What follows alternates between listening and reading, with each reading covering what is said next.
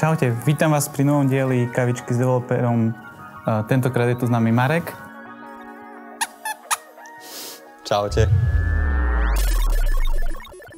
Marek, my sme sa rozhodli, že chceli by sme robiť aj také edukatívne mm-hmm. kavičky developerom. Teraz sa budem venovať objektov orientovanému programovaniu s tebou. Áno. Bude to mať 4 diely, ako sú aj 4 princípy objektov orientovaného programovania.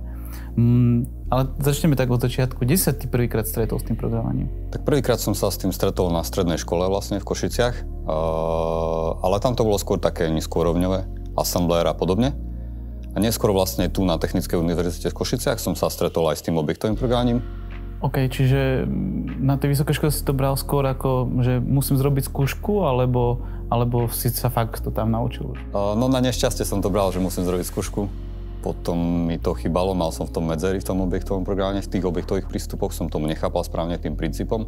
Musel som si to následne doštudovať sám a získať to praxou. Jasne, ja mám obdobnú skúsenosť a nedeviem mi teraz obviňovať vysoké školstvo, je to skôr asi, môžeme pričítať tomu, že vlastne mladí ľudia ešte nerozumejú tomu a tú skúsenosť získajú neskôr, že aj, aj tá teória a ten základ je k niečomu dobrý. Je to možné aj, aj tým, aj vlastne tým, že mladý človek sa asi zaujíma o trošku iné veci, ako áno, je to tak. Samovzdelávanie alebo niečo podobné. Dobre, tak ideme, ideme k téme. čiže môžeme sa na začiatok povedať, čo toto objektovo-orientované programovanie je? Tak objektovo-orientované programovanie vlastne je zamerané na...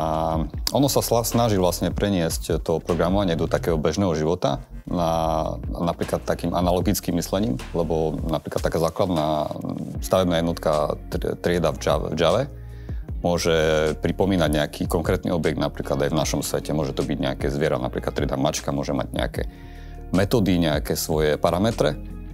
A takýmto modelovaním a tým správnym e, modelovaním aj toho, aj implementovaním tých jednotlivých funkcionalít sa vlastne snaží to objektové programy čo najviac napodobniť ten, ten reálny svet.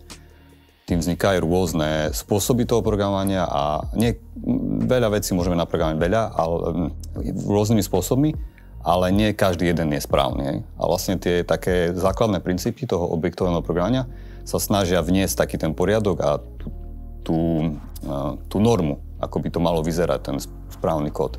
Teraz použil pojem uh, norma. Uh, možno, že to tí mladí ľudia nechápu ten benefit. Čo je ten reálny benefit toho, že vlastne to, sa budeš podľa tej normy správať? No ten reálny benefit je to, že vlastne ten kód je dobre čitateľný, je dobre štrukturovaný, je veľmi dobre udržiavateľný a je znovu použiteľný. Jasné, to sa teraz dostávame aj k tomu, že aké sú štyri princípy e, objektov orientovaného mm. programovania. Tak. A ja chcem e, dať aj pre vás taký teaser, vlastne s Marekom budú štyri časti a každá jedna časť bude o, e, o inom princípe objektov orientovaného programovania. Tak tých princípov je veľa, ale také tie základné štyri sú vlastne abstrakcia, polymorfizmus alebo mnohotvarnosť, dedičnosť a enkapsulácia alebo tzv. tzv. zapuzrenie. Dnes si rozoberieme vlastne zapúzdrenie. To je taký ten najzákladnejší, by som povedal, ktorý by mal každý jeden programátor ovládať a používať. Jasne. Môžeš nám vysvetliť, čo toto e, zapúzdrenie je?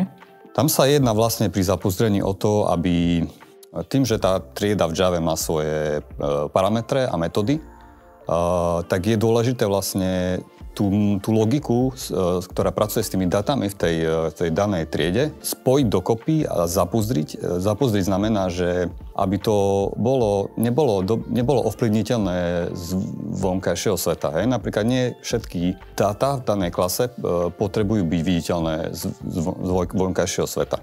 Hej, čiže to zapozrenie dosiahli to, že tie dáta budú jednak chránené pred ovplyvnením nežiadaným, čiže nežiadanou zmenou napríklad. A zároveň nedávame do vonkajšieho sveta, do vonkajšieho sveta informácie, ktoré nie sú potrebné a ne, nepotrebujeme dávať a nie sú nutné, aby boli viditeľné. Teraz vlastne nám aj naživo predvedieš mhm. nejaký príklad tej enkapsulácie. Vás diváko, ak táto téma zaujíma, tak e, nezabudnite nám dať odber a sledovať nás na tomto kanáli. Marek, môžem ťa poprosiť? Samozrejme. Takže čaute, ja som si pre vás pripravil e, dva jednoduché programy, kde prvý bude názorná ukážka, ako by sa to nemalo robiť a druhý bude vlastne názorná ukážka, ako by sa to podľa enkapsulácie alebo zapúzdrenia malo správne robiť. Hej, takže tu máme vlastne jednoduchý projekt zoologickej zahrady. kde máme štyri zvieratá. Prvé je napríklad mačka. Hej. Je to jednoduchá trieda, má v sebe nejaké atributy, ktoré má mačka, ako napríklad číslo, personal number, uh, meno, výška, váha, uh, plemeno mačky a či je srst, či je druh srsti, či je krátkosrsta, dlhosrsta a podobne. Potom tu máme nejaké metódy ako kto som, hej, s jednoduchými výpismi. Potom nakrma, bež, kráčaj a potom je tu pomocná metóda tu string, ktorá vlastne vypíše tie jednotlivé parametre, tie mačky. Hej. Podobne máme e, psa, ten má v podstate to isté, len má tie metódy, vlastne má iné výpisy, ale vyzerá úplne skoro rovnako, totožne. Potom tu máme žraloka. Tento žralok má Niektoré atributy má rovnaké, ako napríklad personal number, name, ale potom tu má napríklad dĺžku a ostatné sú v podstate rovnaké. Tie výpisy sú robené podobne ako v tých ostatných triedách. A potom tu máme posledné zviera alebo živočicha a to je veľryba. Táto má v podstate rovnaké atributy ako má žalok a trošku pozmenené výpisy kvôli jednoduchosti testovania. Hej, potom tu máme nejakú hlavnú triedu, ktorej sa bude spúšťať naša main funkcia a táto vlastne bude nám vytvárať tie jednotlivé objekty a spúšťať na nimi nejaké metódy.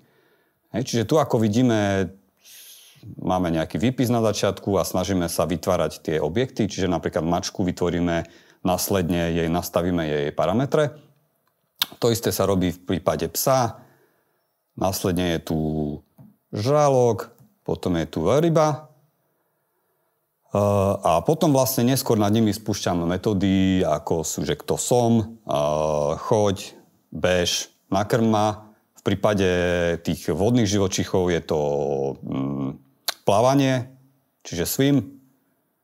A to je všetko. Hej. Keď to tento jednoduchý program spustím, tak vlastne uvidíme pekný výpis v konzole, ktorý vlastne vypíše, ahoj, ja som mačka, vypíše jednotlivé e, parametre tej mačky, e, meno mačky, tu píše, že kráčam, bežím, mňam, mňam, ďakujem, už nie som hladná a podobne. To je obdobné pri ostatných týchto uh, zvieratách. No, ale keď si všimnete, tak vlastne v týchto triedách sú všetky tie atribúty sú public. Čiže vlastne hoci kto zvonku môže prísť, zmeniť hociaký atribút. Bez toho, že by tá trieda mala nad tým nejakú tú kontrolu. Toto je vlastne zlý, zlý prístup a podľa enkapsulácie by sa to malo robiť inak. A teraz vám to ukážem. Napríklad po prerobení uh, bude trieda mačky vyzerať nejak takto. Hej. Takže ak si všimnete naraz uh, teraz, tak všetky tieto parametre alebo atributy mačky už nie sú viditeľné zvonku, pretože sme nastavili pomocou private viditeľnosť, že len samotná trieda ich môže vidieť.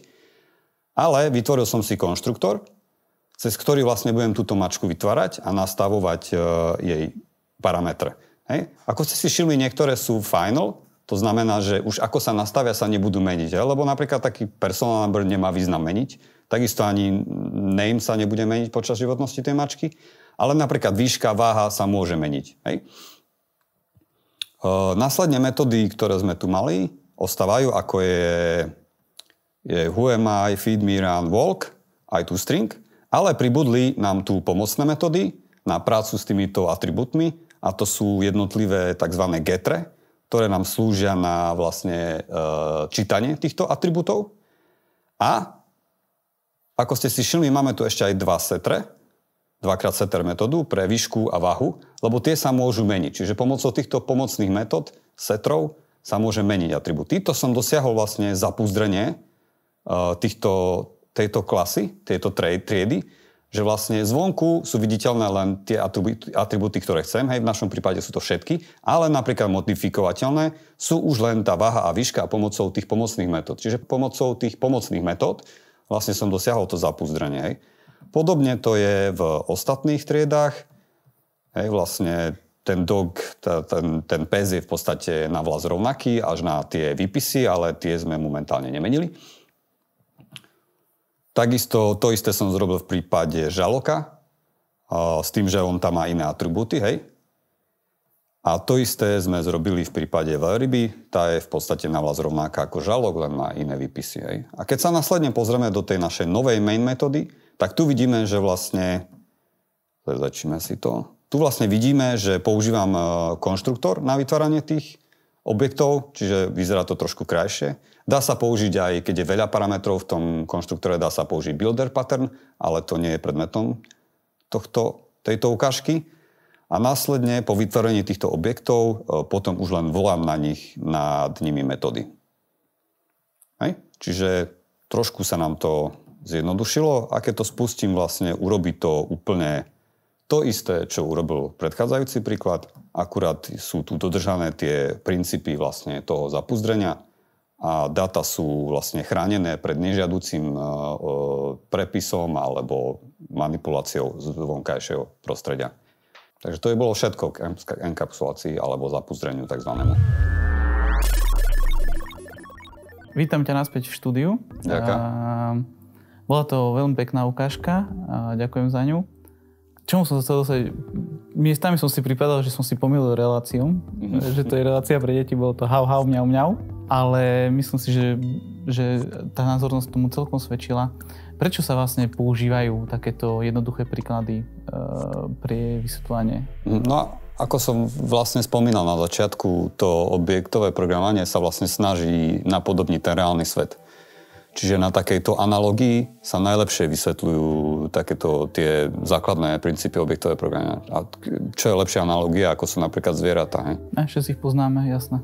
Čiže ďalšia otázka by mohla byť e, do súdka nejakého reálneho sveta, že kde sa tá enkapsulácia dá reálne využiť? V čom, e, v čom je ten prospech tej enkapsulácie? Viem, že sme sa na začiatku bavili, ale teraz máme ten príklad, tak by sme to mohli tak trošku detálnejšie rozoberať. No ako som vlastne ukazoval, e, obidva tie prístupy, či už ten škaredy, alebo tá enkapsulácia na výstupe dali rovnaký výsledok.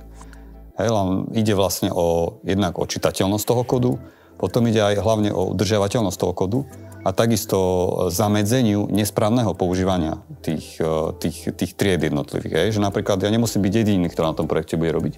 A teraz príde niekto, e, kto začne moje klasy používať a keď, nemá, keď tam nie je to zapuzdrenie, tak on bude môcť použiť všetky, e, bude mať prístup ku všetkým e, funkciám, ku všetkým predmeným v tej danej klase a môže ju nesprávne používať. Čiže týmto spôsobom vlastne ja docelím to, že tie triedy budú tak použité, a, a s akým zámerom som ich programoval.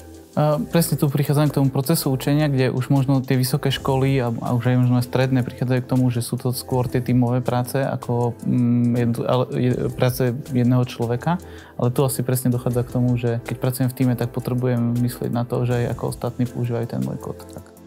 Presne tak keďže vlastne tu chceme cieliť eh, hlavne na ľudí, ktorí sa učia, tak uh, máme uh, plány, ako, ako tú, túto aktivitu propagovať. Tu by si nám mohol aj, aj viac povedať o tom IT. No to máme v pláne vlastne vytvoriť nejaký GitHub, kde budú vlastne všetky tieto, tieto vlastne príklady, čo sme robili a všetky tieto názorné ukážky, kde si človek bude môcť stiahnuť, vyskúšať. Super, Marek, ďakujem ti za vysvetlenie.